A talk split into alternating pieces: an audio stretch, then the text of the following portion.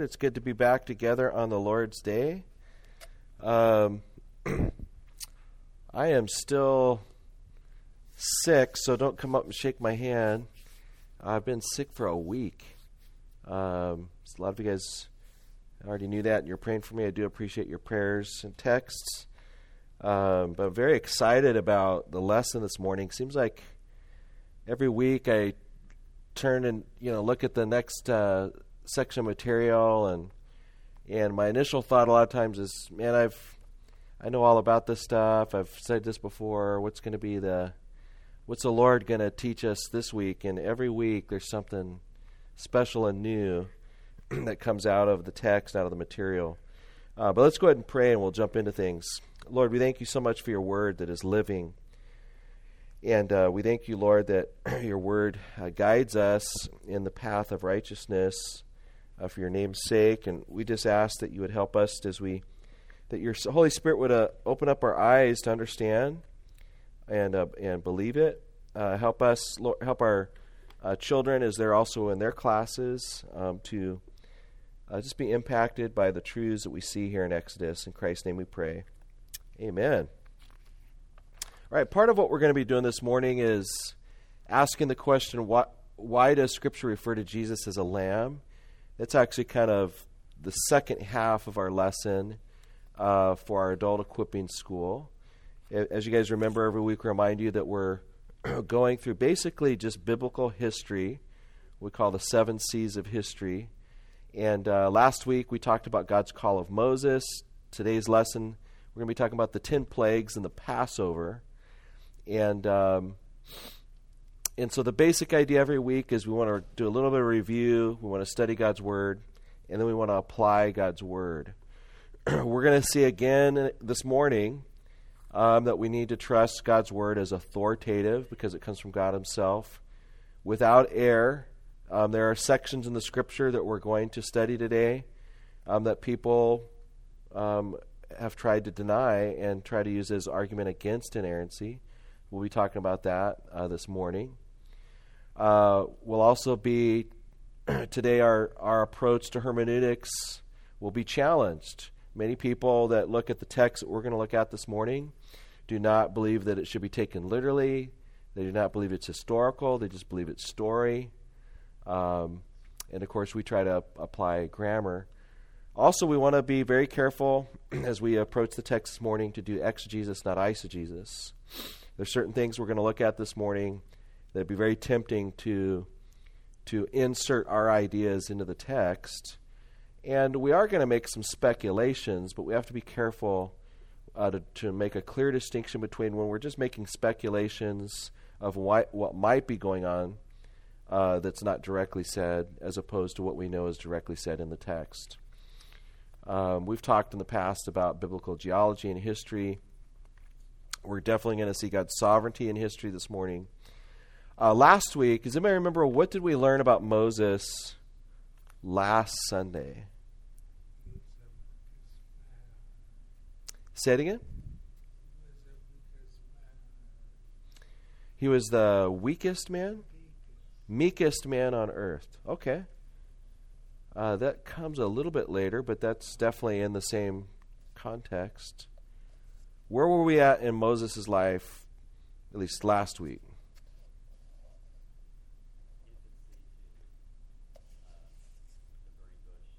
Yeah. So basically, we, we're seeing God's sovereignty and allowing Moses just to survive, right? Um, the edict to have all these children, male children, killed. And so Moses survives that. and, um, and so we see God's sovereign hand and actually putting him into the hands of Pharaoh's daughter and his own mother being able to nurse him. Then he kills an Egyptian, runs off into the desert, and uh, eventually comes into contact with the burning bush, and God calls calls him to to uh, be a leader of the people of Israel. And so we see God's sovereignty all over the place last week. Today we're going to we're not going to look at all 10 plagues. We're going to look at one um, actually two plagues in particular. Um, and uh, so, why don't you guys open up to Exodus chapter 7, first of all, Exodus chapter 7. And as we look at the plagues, I want to encourage you to to keep this uh, kind of historical grid in mind. It seems like as we've studied Genesis and Exodus together, that we keep seeing this these two concepts mirrored. One is God's holiness and judgment, and then God's mercy or rescue. Um, we saw that in the creation when Adam and Eve they sinned, and, and God had said, "You shall surely die." and something did die, an animal died in their place, and they got God's mercy. We see severity come on Cain, but also mercy. We see um, severity in the Tower of Babel, Tower of Babel, but also God um, shows mercy. We see Sodom and Gomorrah, that God brings down his judgment, but then he also delivers. And before that, we see, of course, the flood is probably the biggest example is we see God flooding the earth in judgment, but then uh, showing mercy to eight. And here in in Exodus with the with the ten plagues, we're definitely going to see the same pattern um, reiterated. So let's start in uh, Exodus chapter seven. Hope you guys are able to listen to my sick voice this morning. I thought about having the NIV dramatized version play for you guys, which you guys would probably really enjoy. Anybody ever listen to the NIV dramatized? Uh, it's it's killer.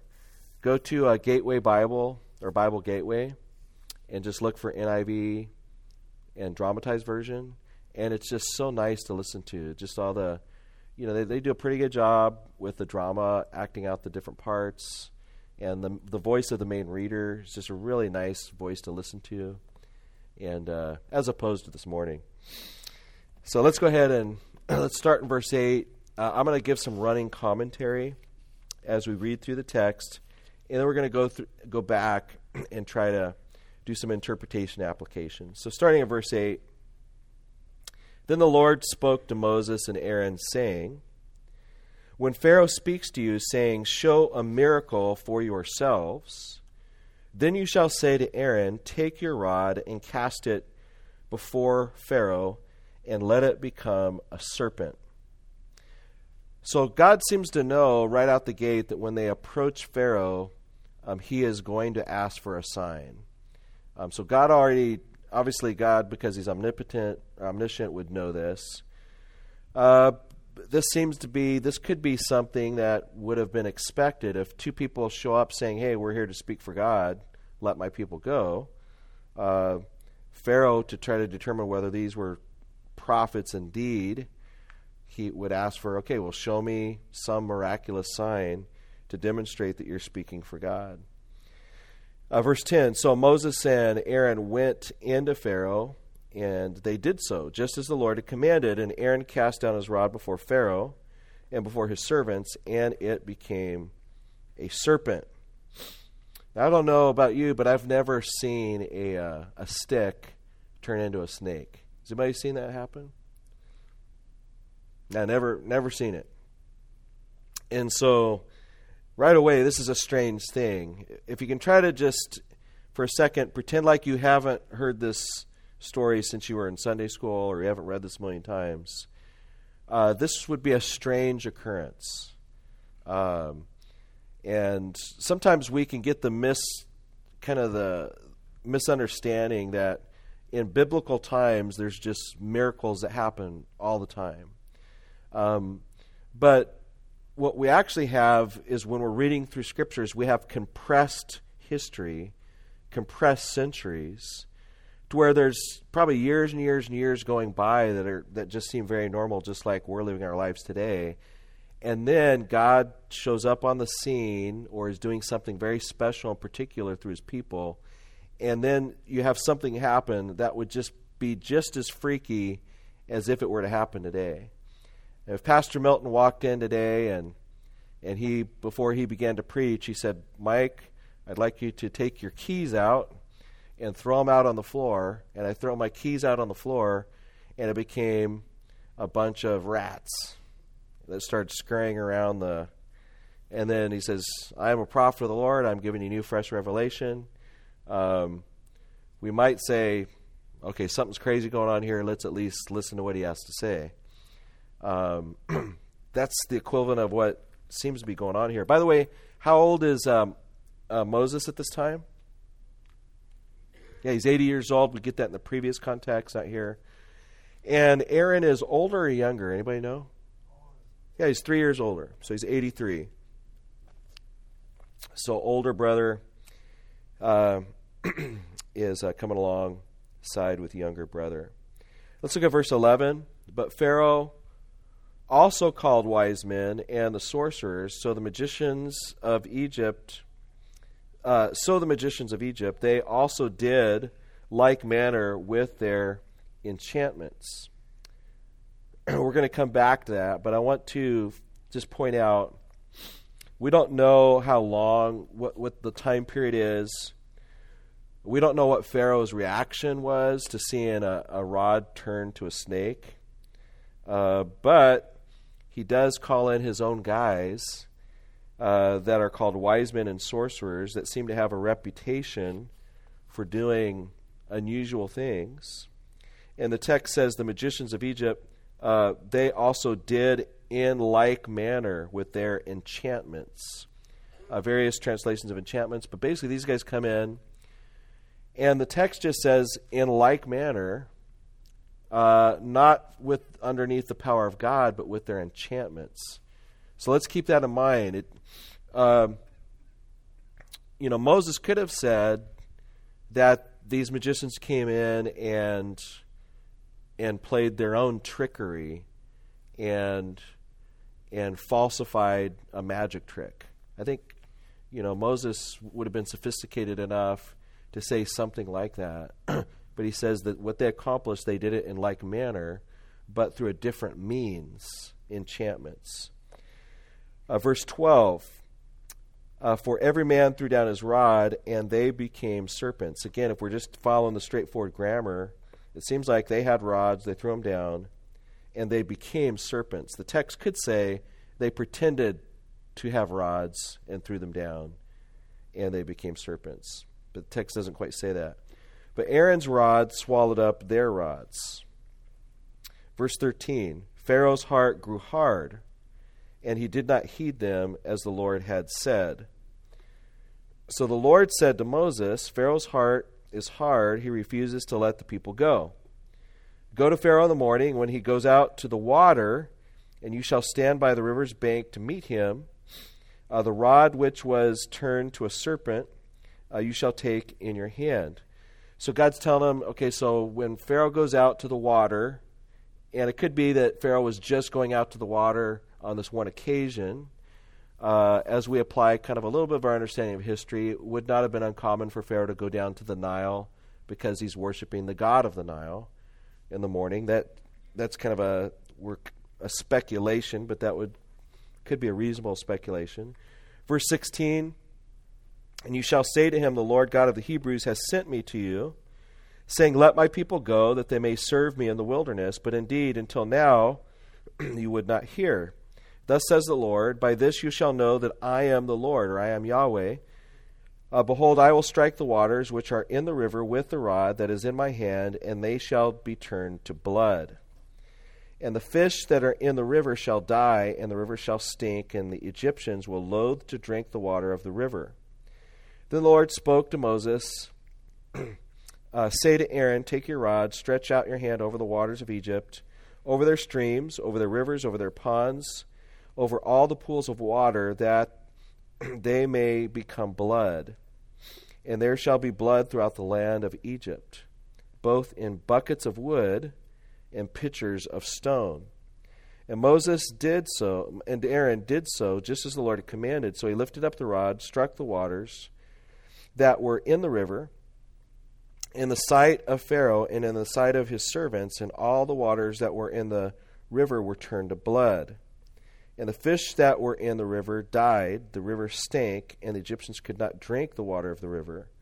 And so there was blood throughout all the land of Egypt. Now, if this was the first time that you read this story, this should be a pretty another shocking statement. Raise your hand if you've ever seen water turn to blood. I've never seen that. And so if you came to my house and I was washing dishes and you said, I have a word of the Lord for you, and to demonstrate I'm speaking from the power of the Lord, I'm going to turn all your dishwasher, dishwashing water to blood, and you put your hand in it and it turned to blood, I would freak out. I might run out of the house, or maybe I would say, "Okay, what do you have to say?" Uh, but this is a this is an odd odd occurrence.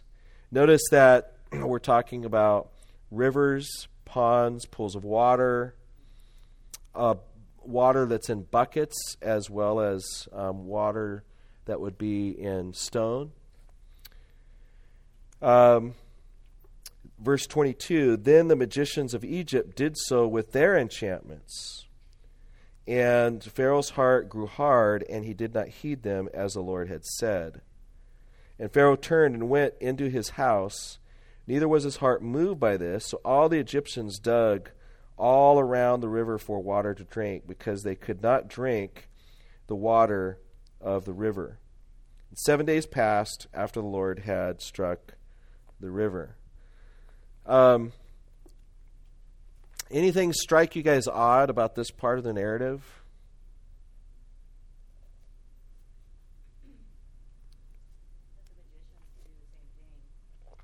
Yeah, isn't it kind of odd that the magicians?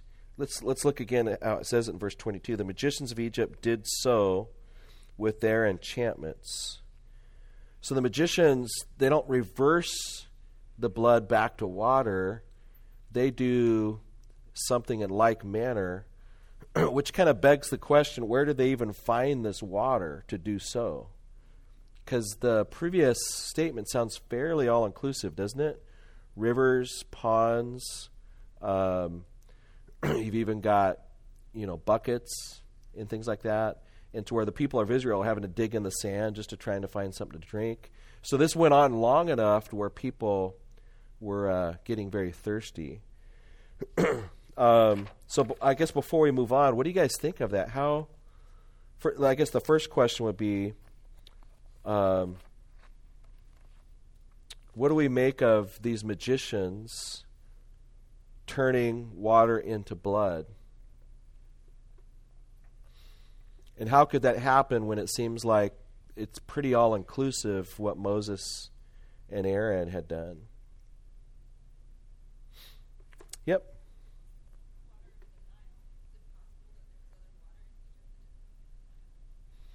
Yeah, it could be maybe there was one particular river and ponds. Maybe the statement that seems to be all inclusive isn't as all inclusive as as we would read. Uh, maybe that has to affect our interpretation. So if you go back to uh, uh, where does he give the first statement? Verse 19 Take your rod, stretch out your hand over the waters of Egypt, over their streams, over their rivers, over their ponds, over their pools of water. I don't know, that sounds pretty all inclusive to me. that would be my leaning to take that as like every possible source of water is being turned to blood.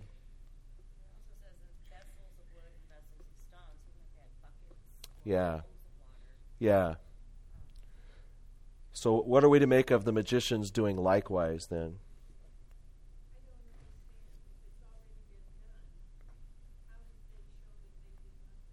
That's part of the problem. Yep. How are they doing likewise? Yeah, that's well stated. How, how are they doing likewise if it's already been accomplished by Moses and Aaron?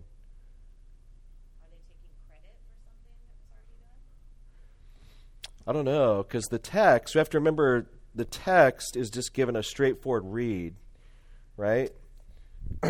um, so if it was quoting, if it was just quoting the magicians and they said, look, we are doing the same thing, then you might say, oh, they're just taking credit for it. But it's the narrator that tells us, which would be Moses himself. Um, verse 22 Then the Egyptians of Egypt did so with their enchantments.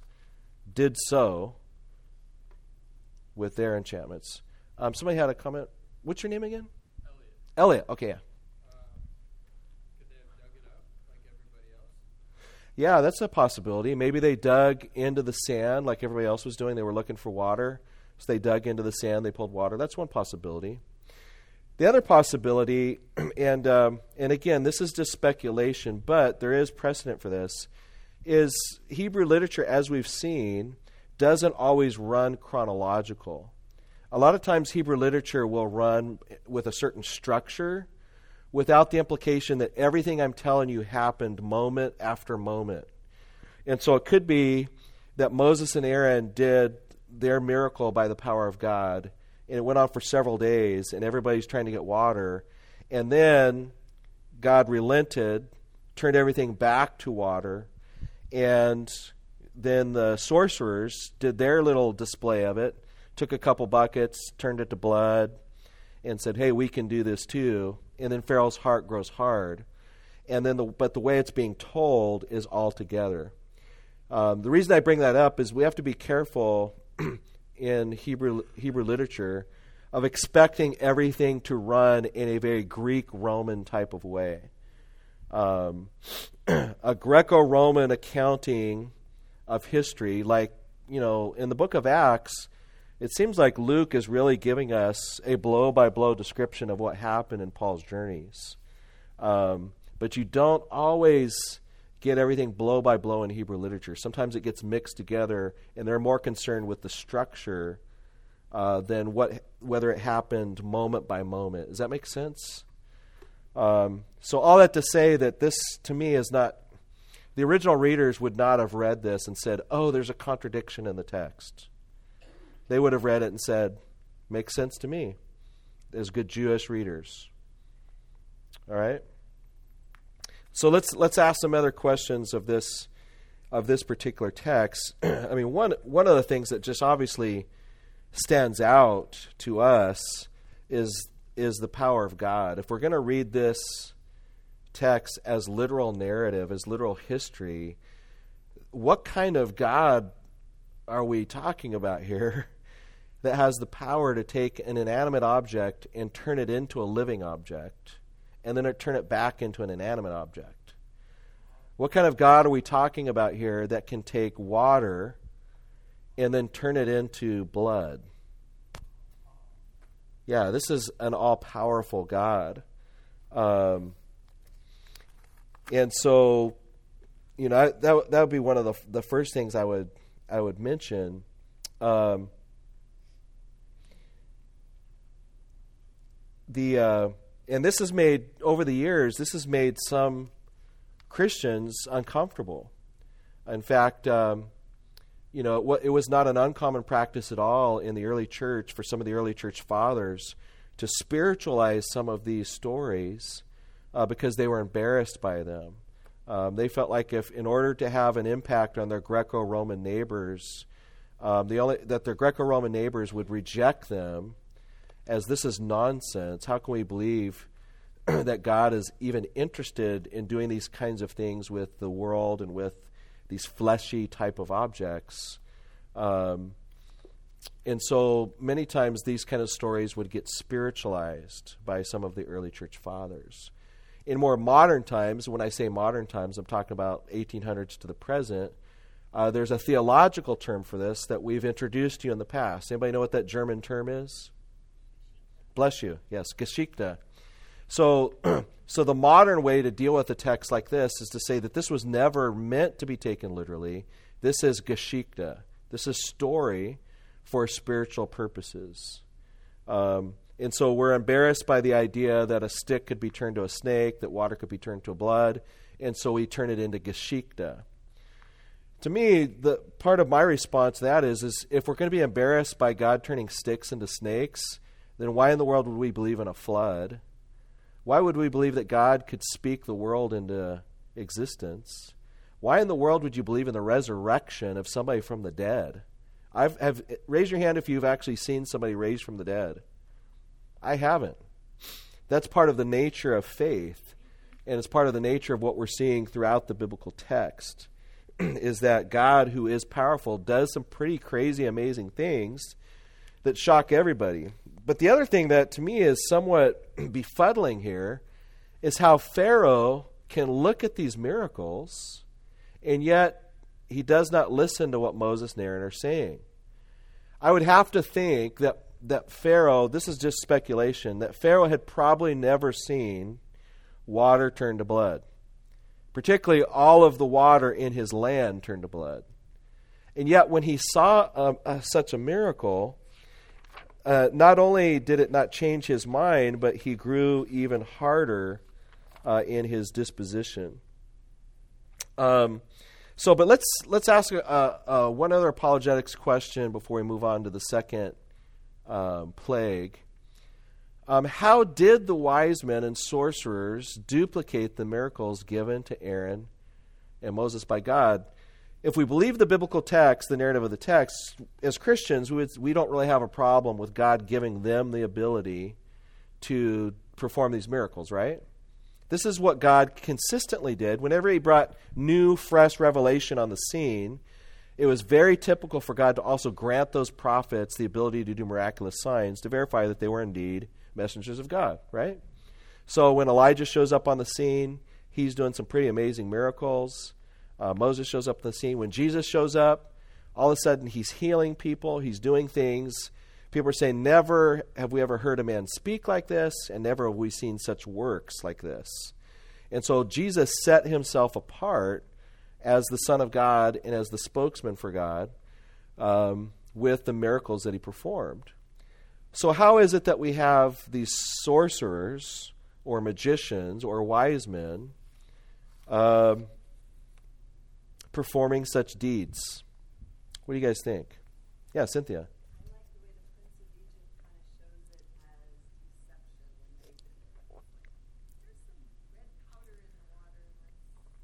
Okay. Yeah, so maybe like the Prince of Egypt, uh, Moses and Aaron are, are doing true miracles, and they're kind of like, you know, maybe they know something about chemistry or they've learned, you know, certain things and they've been able to, to fool people. Like Gary?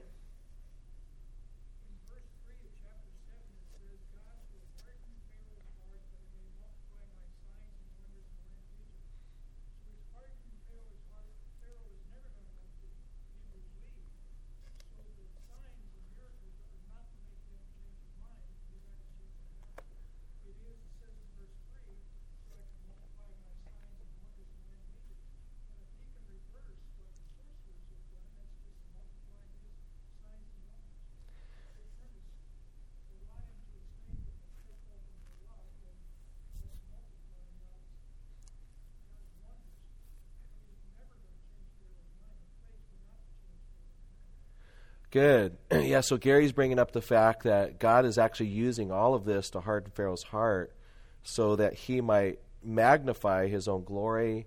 Um, he's going to actually show more signs. And so that actually kind of, what Gary's going after there is kind of my leaning of what's going on here. Even though it's a little bit of an uncomfortable answer, um, let's give a couple different ideas that have been suggested by different people um, some would say they didn't duplicate these miracles because uh, neither did Moses and Aaron perform these miracles because miracles are impossible. Okay, so that would be one answer: is you just you don't believe in the supernatural, you're a naturalist, and so you just deny all this is just nonsense because miracles don't happen. Uh, another possibility is this is Geschichte, not literal history. So we're not we're not meant to be taking any of this literally. It's just story for a spiritual purpose. Another response could be that the sorcerers use sleight of hand, not magic, uh, like the Prince of Egypt. And some people suggest that. And I think that is possible. The thing that I have trouble with is the text. Moses had the ability to say something like they use sleight of hand. Uh, Hebrew writers are not, you know, there's, they're not, uh, there are terms in Hebrew like trickery that could have been accessed by Moses to say that they, that they just used trickery in order to accomplish these feats. But the text says, in like manner, they turned their rods into snakes. And so, from a straightforward reading, that would make me think that there was something duplicated here.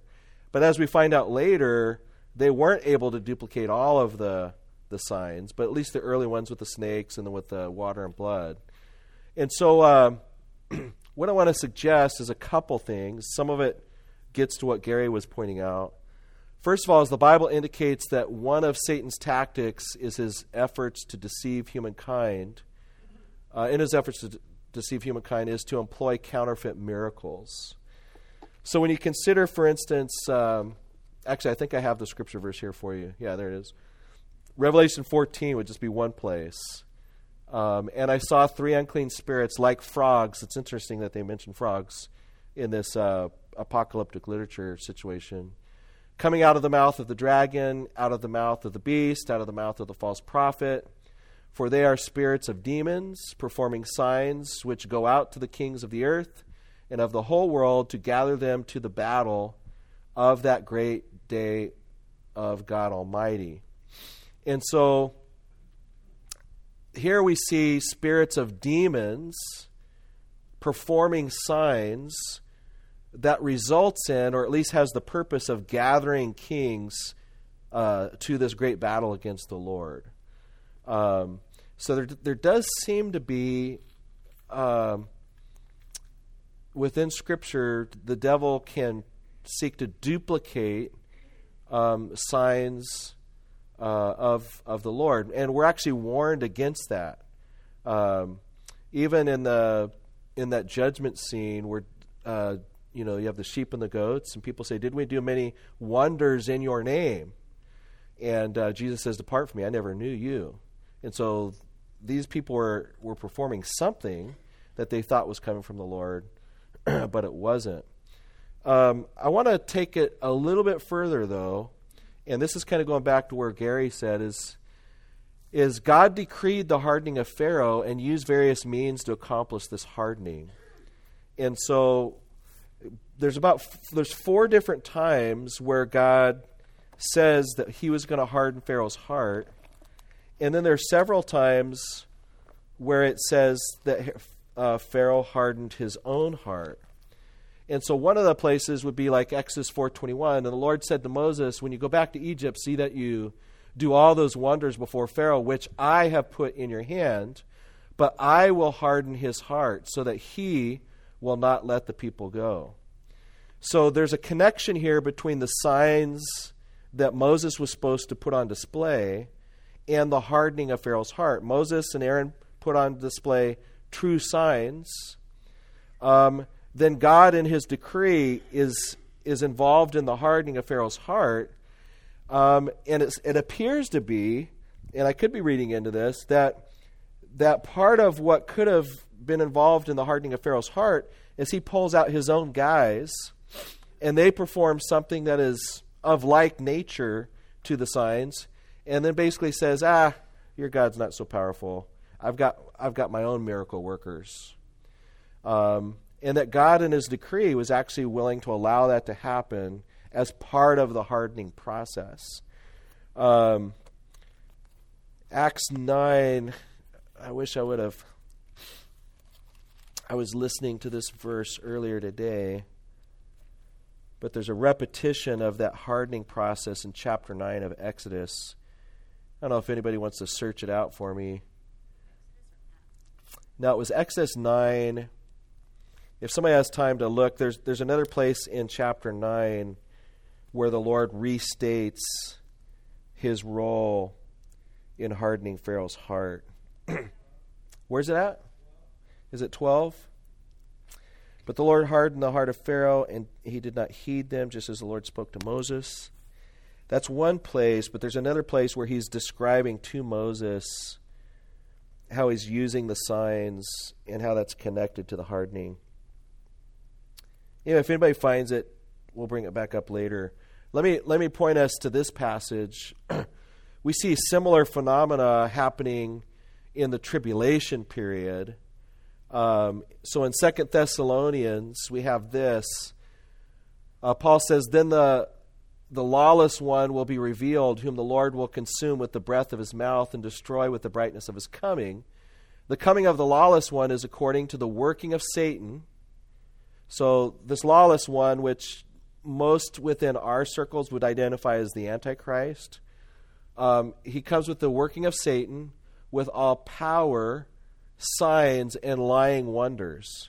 when you see power and signs together, this is these are terms that refer to miraculous events, things that would be like that's not natural, that's moving into the supernatural. But clearly, this is supernatural stuff that's being assigned to the devil, right, or to the uh, the working of Satan. So, with all power, signs, and lying wonders, and with all unrighteousness, deception among those who perish. Now, get the causal here because they did not receive the love of the truth that they might be saved. So, they didn't want the truth. Um, and so, here comes the Antichrist with all lying, deceptive powers. And the reason, verse 11, for this reason, God will send them strong delusion that they should believe the lie, that they may be condemned who did not believe the truth but had pleasure in unrighteousness. That is a crazy, crazy verse. And I say that in all respect. What we see here is God is the creator and we are not. That God is so in control of everything that here we have the Antichrist coming using satanic deception to help delude people who did not want the truth. And underneath God's decree, God is not, if you follow the grammar here, He's not just allowing it, He's decreeing it. He's basically saying, You didn't want the truth, here's a lie you can believe. And, and so uh, the Antichrist becomes a dog on the chain for the Lord to bring about the destruction at the end. And I think there may be something similar going on with Pharaoh, um, where God is, he's given these incredible signs to, that should convince anybody. Uh, Pharaoh brings out his own magicians, which I think by the text are actual miraculous spiritual events that are performed in the power of Satan that is used in God's sovereign decree to harden Pharaoh's heart, if that makes any sense at all.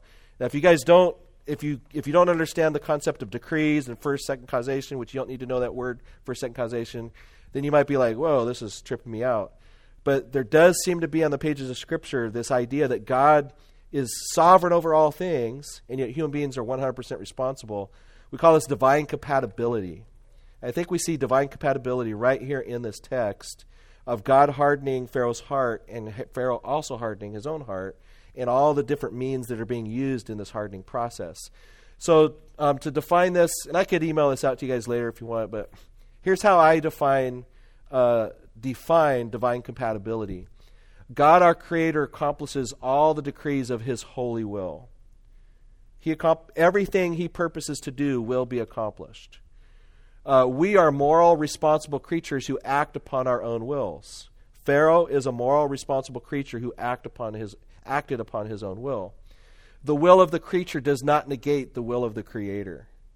The will of the creature does not negate the will of the Creator. So, is Pharaoh responsible for his actions? Yes. Do his actions negate the will of and decrees of Almighty God? No. Uh, because God decrees certain things, does that make the creature not responsible for their actions? No. Divine compatibility basically says that because God is creator and we're his creatures, there's things that happen within his universe that we could not possibly understand because we're just merely creatures. God can control all. Human beings are 100% responsible for their actions. God can rightly judge, uh, but yet his causation is primary. We call it, uh, the in Westminster Confession of Faith, they call it uh, first causation. Somebody had a hand or Dan, yeah.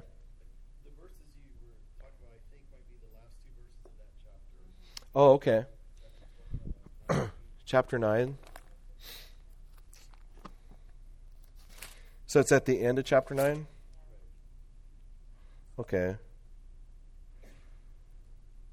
Okay, and when Pharaoh saw that the rain, the hail, and the thunder had ceased, he sent yet more and hardened his heart, and he and his servants. And so the heart of Pharaoh was hard, neither would he let the children of Israel go, as the Lord had spoken by Moses. Yeah, maybe. I'll have to go back and. Oh, keep going? Into chapter 10? Okay, and the Lord said to Moses, Go into Pharaoh, for I have hardened his heart and the hearts of his servants. Okay. That I may show these signs of mine before him. Yeah, that's it. And that you may tell the in the hearing of your son and your son's sons the mighty things I have done in Egypt and my signs which I have done among them, that you may know that I am the Lord. Yeah, that's it. There, the Lord, you get the whole historical backdrop and, the, and what God is actually doing in history here. That there's something much bigger going on, that he's, he's moving history along.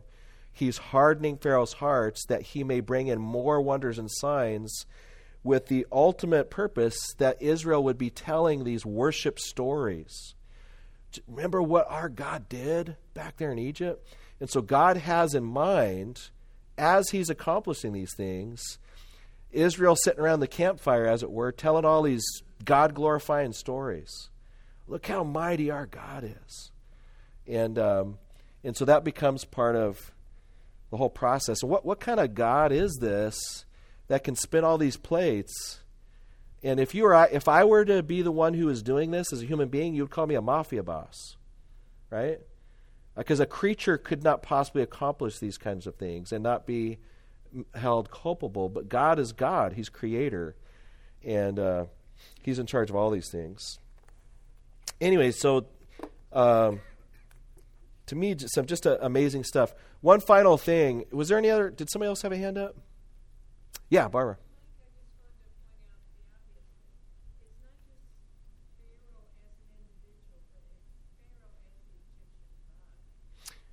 It's true.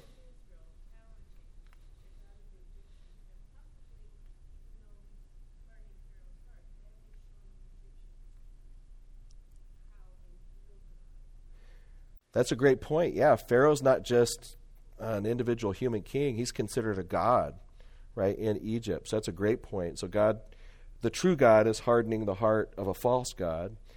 And, and his officers, too. It, it, it throws his servants in the mix as well. Let me make one other point uh, before we move on here.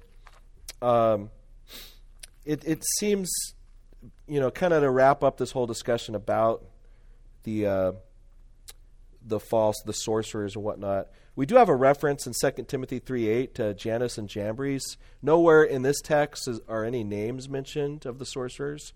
But in the New Testament, there is this mention of Jannes and Jambres, which would come out of Jewish tradition, that th- these were names of, of a couple of the people that were involved in the sorcery. And, um, and in Jewish tradition, these two of these sorcerers would have actually converted and joined Israel in their exodus, but then later tried to lead Israel into idolatry and and were destroyed at some point later.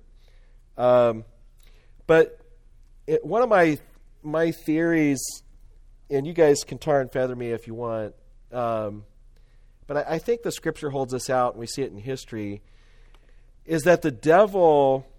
I mean, he obviously is a liar, and he's he, he he's always looking out to see what God is doing, and then he tries to mimic, and he tries to falsify, give some false uh, kind of mirroring of what God is doing in history, and so God's true servants come and perform true miracles, and he brings in his lying signs and wonders, uh, which can't match up, uh, but they they could deceive some, right? And when you look at, if you ever taken a, a, a world religions class, anybody ever taken a world's religions class at a university? One of the things that they, it's interesting how they always pick on Christianity. Uh, Christianity becomes the, the whipping boy throughout the whole class. and virtually every religion you look at, they'll try to draw comparisons to Christianity and say, see, Christianity is not the only one who has a Savior that rose from the dead. Christianity is not the only religion that has a Trinity. Christianity is not the only religion, that, and they'll make all these comparisons to try to basically convince you that Christianity is not unique. But as, as you actually do the research, there may be some similarities, but there's always some offshoot that's completely different. And it's just not surprising to me that the devil tries to mimic truth with his error. We've seen it from the very beginning. And so when you take your world religions class and you find some of these, what is it, Ashtoreths and some of the other religions that have their savior figures that allegedly rose from the dead, with completely different impact because most of these religions don't really see rising from the dead as a good thing, they see it as a bad thing. Um, don't be freaked out by that. The devil's been in the business of doing this for a long time. Um, he's always trying to tear down the truth with a lie. Um, and the, the other thing that we can walk away with here is, is God's true prophets always come uh, in his true power. When God is raising up true spokesmen who are giving fresh revelation, he gives them the ability to do things that are undeniably miraculous. You know, Jesus healed blind people that everybody knew they were blind. Jesus took someone who didn't have a hand and gave him a hand. You know, I, I don't know how many times when I was younger I had people heal me of ailments that I never knew I had. They just walk up, you know, and tell me, You've got one leg shorter than the other. Can I pray for you? Sure. They pray for me and they said, You're healed. And this leg that I had no idea was shorter than the other leg has now been healed. And they would, you know, then begin to tell me, Thus says the Lord, and give me some sort of word from the Lord. Those aren't the kinds of things that God's in the business of doing. Even during the New Testament period, on the pages of Scripture, we have this phenomena called speaking in tongues, which is the King James language for speaking in languages, speaking in foreign languages. And people could miraculously, just like we see in Acts 2, people miraculously spoke in foreign languages and people who actually knew that language, that they were there on the day of Pentecost, said, How are these Jews speaking in our language, languages? That was a sign that could be tested, and everybody was like, Whoa, something special is going on here from the Holy Spirit. The concept of ecstatic speech, where people just mumble nonsense that has no known grammar or meaning, uh, was very common in the New Testament period amongst all of the mystery religions. Even to this day, you will find tongue speakers, so to speak, in Hinduism. You'll find tongue speakers in Buddhism. Every false religion you can imagine, you're going to find tongue speakers. But what you're not going to find is people who have never studied a human language suddenly stand up and start speaking in a foreign language that they had never studied previously. That's a sign that can be verified. That's a sign that was verified in Acts chapter 2. And so, as we're trying to evaluate today God's true spokesman, at Cornerstone, we're going to first of all tell you that we know who true, God's true spokesmen are because it's been revealed to us in His finished, complete Word. Is that we have the all sufficient written Word now, and as long as they're preaching from this book and they're being faithful to the text and they have the right hermeneutic and so on and so forth, we'd say these are God's true spokesmen. You're not looking for Pastor Milton this morning to throw a, a rod on the ground and see it turn into a snake in order for us to listen to him because we have His written Word. But if all of a sudden Pastor Milton got up this morning and said, I'm going to give you a fresh, new revelation, add this in your Bibles, put this in Revelation 25 or something, um, then we should expect to see something on the level of water being turned into blood, staves being turned into snakes, human languages being spoken. Me, uh, you know, Milton suddenly stands up and is starting to speak. Uh, Swahili, and he's never studied it before. And then somebody from, you know, who knows that language stands up and says, How do you know my language? That's the type of stuff that would be happening if God is giving fresh, new divine revelation that would go beyond the scriptures. Any questions you guys have on that? Yep. Say it again. Acts chapter 2. Yeah, Acts chapter 2 is the only place in the New Testament that gives us the actual content of the glossolalia, the languages.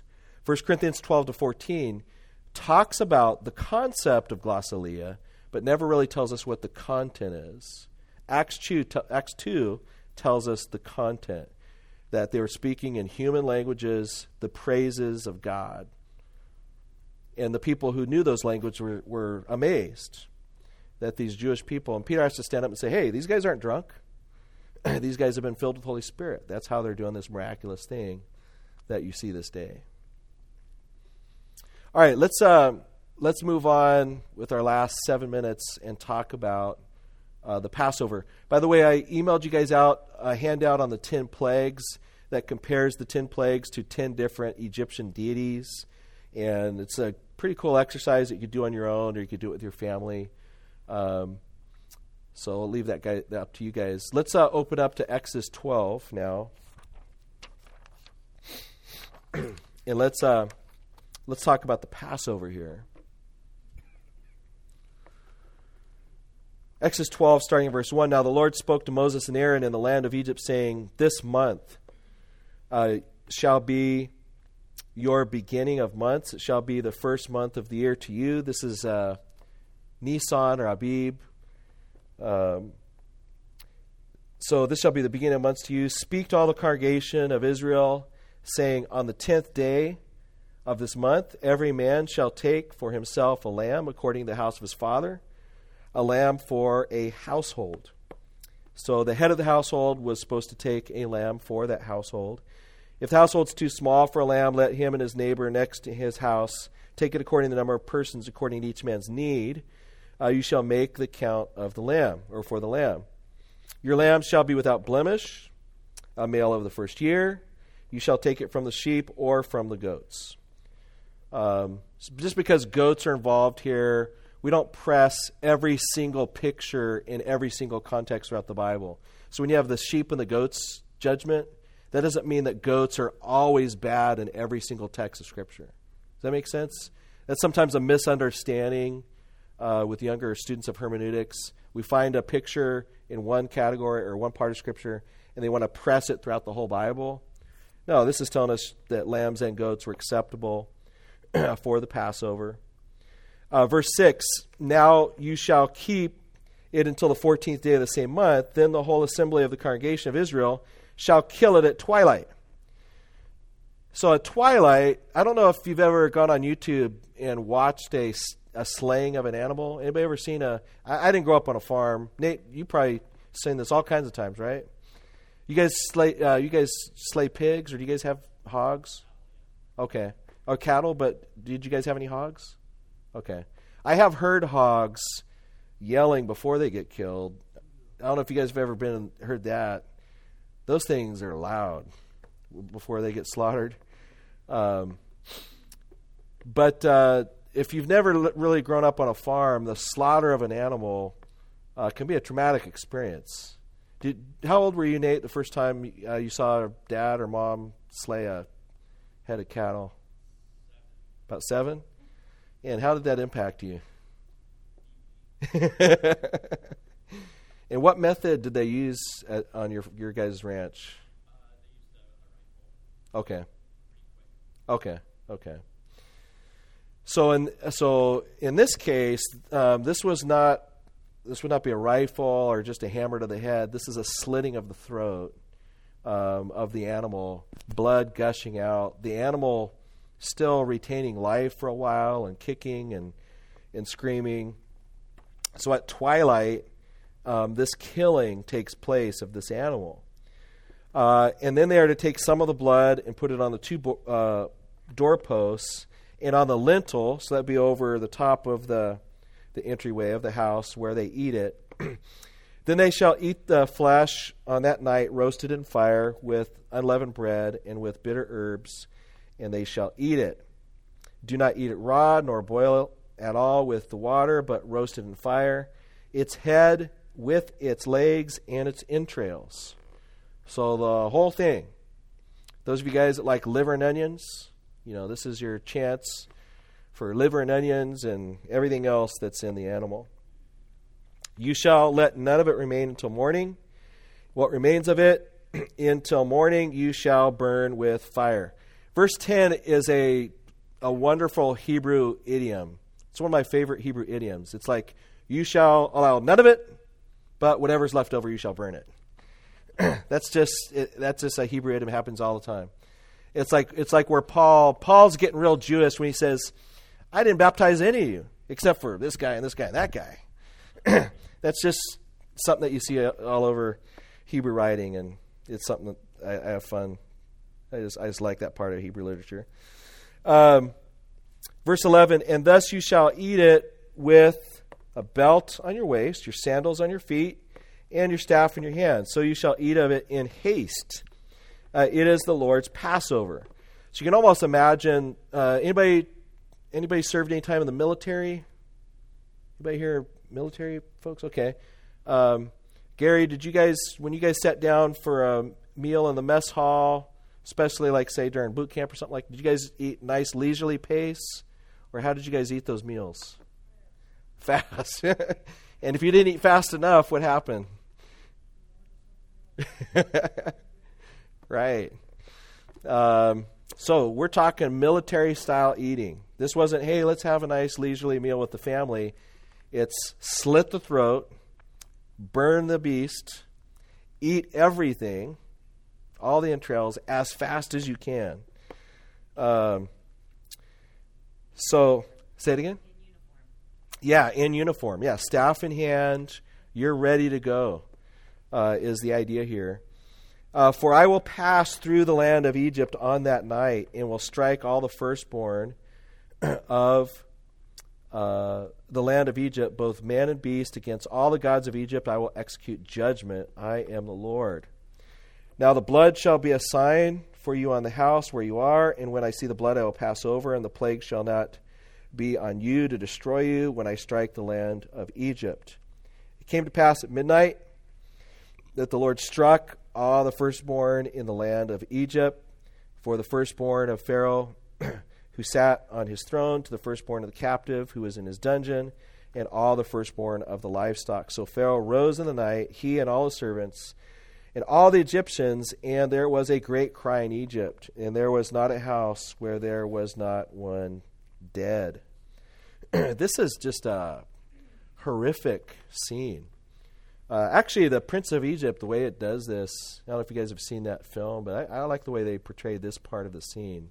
You do have a, a real sense of just the the terror of the Lord and uh, the spookiness of what's going on here. Oh yeah, Shai version, the rap version of this is pretty amazing. Uh, if you guys have ever heard that, but you have basically twilight. So depending on what time of year it was, anywhere between five and eight o'clock at night, and um, to kill and eat. Midnight comes, and and the the angel of the Lord is going throughout, um, executing the firstborn. Uh, and for Israel, I, I don't imagine Israel bunkering in their homes, hearing the wailing rise up around them and everybody high fiving each other, like, yeah, right, you know. I imagine the fear of the Lord falling upon Israel as well. um, why have we been spared? Why has God passed over us? And and as we know from a New Testament perspective, the only reason God has passed over us is because of the shed blood of Jesus Christ, not because of our own righteousness. Uh, let me. You guys don't need to turn here because we're out of time, but just as we look at some of the New Testament passages, John the Baptist, when he points out Jesus, he says, Behold the Lamb of God who takes away the sin of the world. This would have been immediately understood by, a, uh, by the Jews that were following him. 1 Corinthians 5 7 says, Therefore purge out the old leaven, uh, that you may be a new lump, since you truly are uh, unleavened. For indeed Christ, our Passover, was sacrificed for us. Much more than having been justified by his blood, we shall be saved from wrath through him. Romans 5 9. Right juxtaposed, you have wrath and mercy. You have God passing over land, taking people out in his justice, and yet sparing others in his mercy. Um, and it is only by faith in Christ alone that we receive such mercy. So this should fill us uh, with what the Puritans called, you know, they would frequently refer, refer to the idea of uh, the both the terror and the hope of the Lord. They would talk about the two horns of the altar, the fear of the Lord and the hope that we have in the Lord. Um, is that we understand of the judgment that we all deserve and God's power to execute judgment in His holiness, and yet the great mercy that He has shown us that if we would just simply believe in the Lord Jesus Christ, um, we can be saved from the wrath to come. and as we've seen in, in up in the text up until this point, God's pattern is consistent. There is wrath to come. We saw wrath in the flood. We saw wrath in Sodom and Gomorrah. we see wrath here on the night of the Passover. And yet God has made a provision for all who come into the ark, for those that would be taken out of the city, for those that would put the blood upon their doorposts can be saved from that wrath to come. And that's ultimately what salvation is, right? Salvation isn't merely believe in Jesus so our lives will get better, believe in Jesus so that we'll find more peace, inner, inner peace and fulfillment. Uh, if, all, if, if what you're looking for is just kind of a, you just want to have a deep inner sense of peace, try Buddhism. Uh, that's, the, that's the goal, right? In Buddhism, you're looking for inner peace and kind of a, a sense of where you stand in the universe. In Christ, there is such a thing as peace, but there is a, an escape of wrath that is first and foremost, a bringing into the family of God. Um, and then a time of testing that we go through in this life as we look for the ultimate peace in heaven. Yeah, Brian has one thing, and then we'll pray. Om. Good. That was pretty good. That's well practiced. Is that back from your Norco days or something like that? Cool. All right, uh, I'll be up here for if there's any questions you guys have. Um, I don't know. Am I just deceived, or is this just really killer material? I'm just really enjoying going through Exodus with you guys, and uh, yeah, um, and just at, every week it just seems like there's stuff that's popping out of our curriculum that's just uh, very exciting. Let's go ahead and pray. Lord, we just thank you that uh, you are first of all you're our Creator and Almighty. You're the one who brings true wonders, true signs, true miracles. And while the devil may bring his deceptive signs to try to deceive, uh, you have given us your word, you've given us the Spirit, and you are the one that protects us. And we just pray, Father, that you'd help us to constantly stay in your word, that you protect us from deception. Uh, any one of us could be prone to being deceived, but we thank you that as we stay close to you, that you're the one that holds us in your hand. we pray, Father, that you would help us to walk humbly before you, recognizing that we're not saved from the wrath to come because we're so much better than everybody else in our culture. Lord, we've just uh, been able to to hear from your Spirit. we've believed in the Lord Jesus Christ for uh, the forgiveness of our sins. we pray that our many friends and family would also believe uh, in you. Uh, thank you, Lord, for just uh, our children be able to study the same material. We pray that you be with them. And uh, ask you just bless Pastor Milton as he preaches to us this morning from the Psalms as we worship you in Christ's name. Amen. All right, I'll be up here for a few minutes if you want to chat, and then we'll be back next week, lesson nine.